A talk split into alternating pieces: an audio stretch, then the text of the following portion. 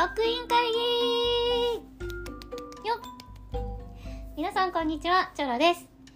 今日はえっとリリちゃんが食器にまつわるお話をしていたのでチョロも食器にまつわるお話をしていきたいと思います。リリちゃんのあの不思議な某ネズミランドのコップ事件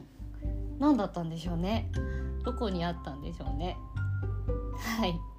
ということで実はですねチョロにもあの幼少の握り使っていた思い出の食器があるのでちょっとご紹介します。チョロのはですねネズミランドではなくってあの世界一有名な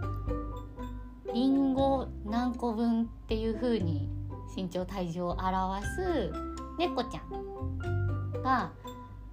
まあ、お姉ちゃんと妹と並んでねプリントされてる丼があったんですよチョロの家に。でこれはまだあるんですけどあの普通のお蕎麦とかラーメンとかの丼よりも小さいサイズなんですね、まあ、子供用なので。でその丼を選んじゃいますねやっぱり今でも。昔はそのパピとか、まあ、パピはくれないなマミがそのラーメンを半分こみたいにしてくれるんですけどそのマミの器は大きいのでなんか貧相に見えるんですけどチョロが使ってたその猫ちゃんの器だとちょうどぴったり一人前みたいに見えてでなんかこうなんて言うんでしょうか大人と並んだみたいな一人前食べるんだっていうような見た目にさせてくれるのであれ好きでしたね。で最近でも使うんですけど最近何食べたかな？あれで。あ年越しそば。あの器で食べましたね。はい。未だに使ってます。今だと結構なみなみになっちゃうので大きいの使えよって感じなんですけどやっぱり昔使ってたものの思い入れってありますよね。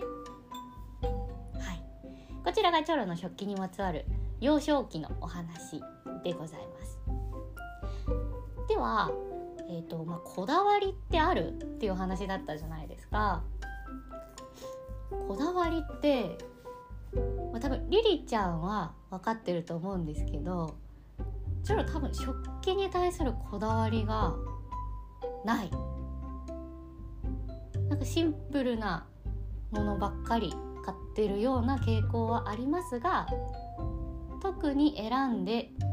こういう素材でこういう形状じゃなきゃ嫌だとかはないですね。ただこれは本当に最近なんですけどこだわりが一つありましてあのちょっと基本的に一人暮らしの時は、まあ、使うお箸決まってるんですけどその実家に帰るとお箸がね何組か何膳かあるわけですよそのストックみたいなのが。でこれはいつからかな？1年前か2年前ぐらいからなんですけどお箸の柄をなんか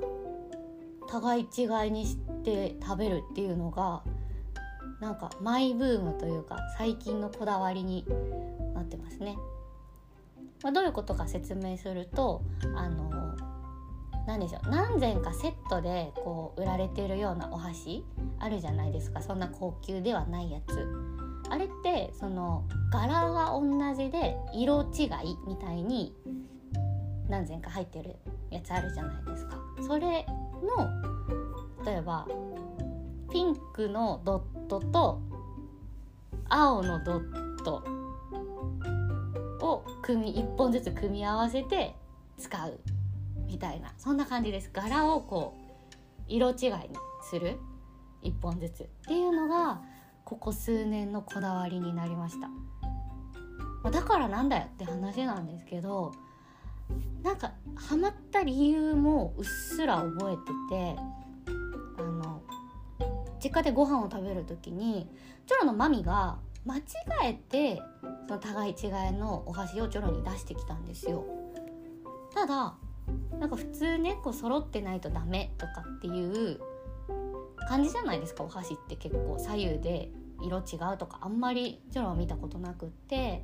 ただその色違いで出てきたお箸がなんかめちゃめちゃ可愛いと思って。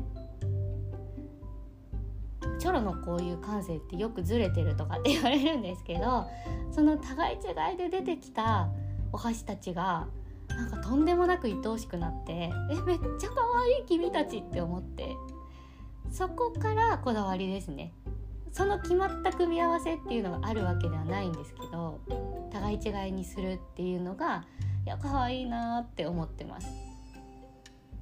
まあね、アシンメトリーっていうものに美を感じる人もいらっしゃいますからね。もちろん感性は人それぞれだと思ってますので可愛いっていう文化素敵だなって思います。日本人でよかった。はい。そんな感じですかねこだわり。あとは特にないです。そのどこのメーカーがいいとかはないんですけど今実はすごく欲しい食器が一つあってそれがリリちゃんが使ってたコップなんですよ。はい。これリリちゃんが使用済みのコップってわけじゃなくて 以前その打ち合わせでねえっと画面越しに顔を合わせていた時にリリちゃんが使ってたコップがすごい可愛くていやまた言っちゃった可愛いって。すっごい可愛くてっていうのが普通コップってこうまっすぐ立つじゃないですか。そうじゃなくてそのリリちゃんが使ってたコップはなんか形が特殊でこう斜めに立つんですよ。しかも素材が割れない素材だったんですよ。めちゃめちゃ高級そうに画面越しでは見えるのに。なので今一番欲してる食器はあれですね。これはもうあのダイソーのビビンバスプーンと交換っこしたいですね。りーちゃんと。ビビンバスプーンなんか3本ぐらい私買ってあげるからと。いや絶対あのコップの方が高いんですけど。絶対に手に入れようと思ってます。引っ越しが終わったら。ちょっと意外だったんですけどあのリリちゃんの口からビビンバが出てくるっていうのが意外でしたね。彼女辛いものダメなので。どうなんだろう？ビビンバは食べれるのかな、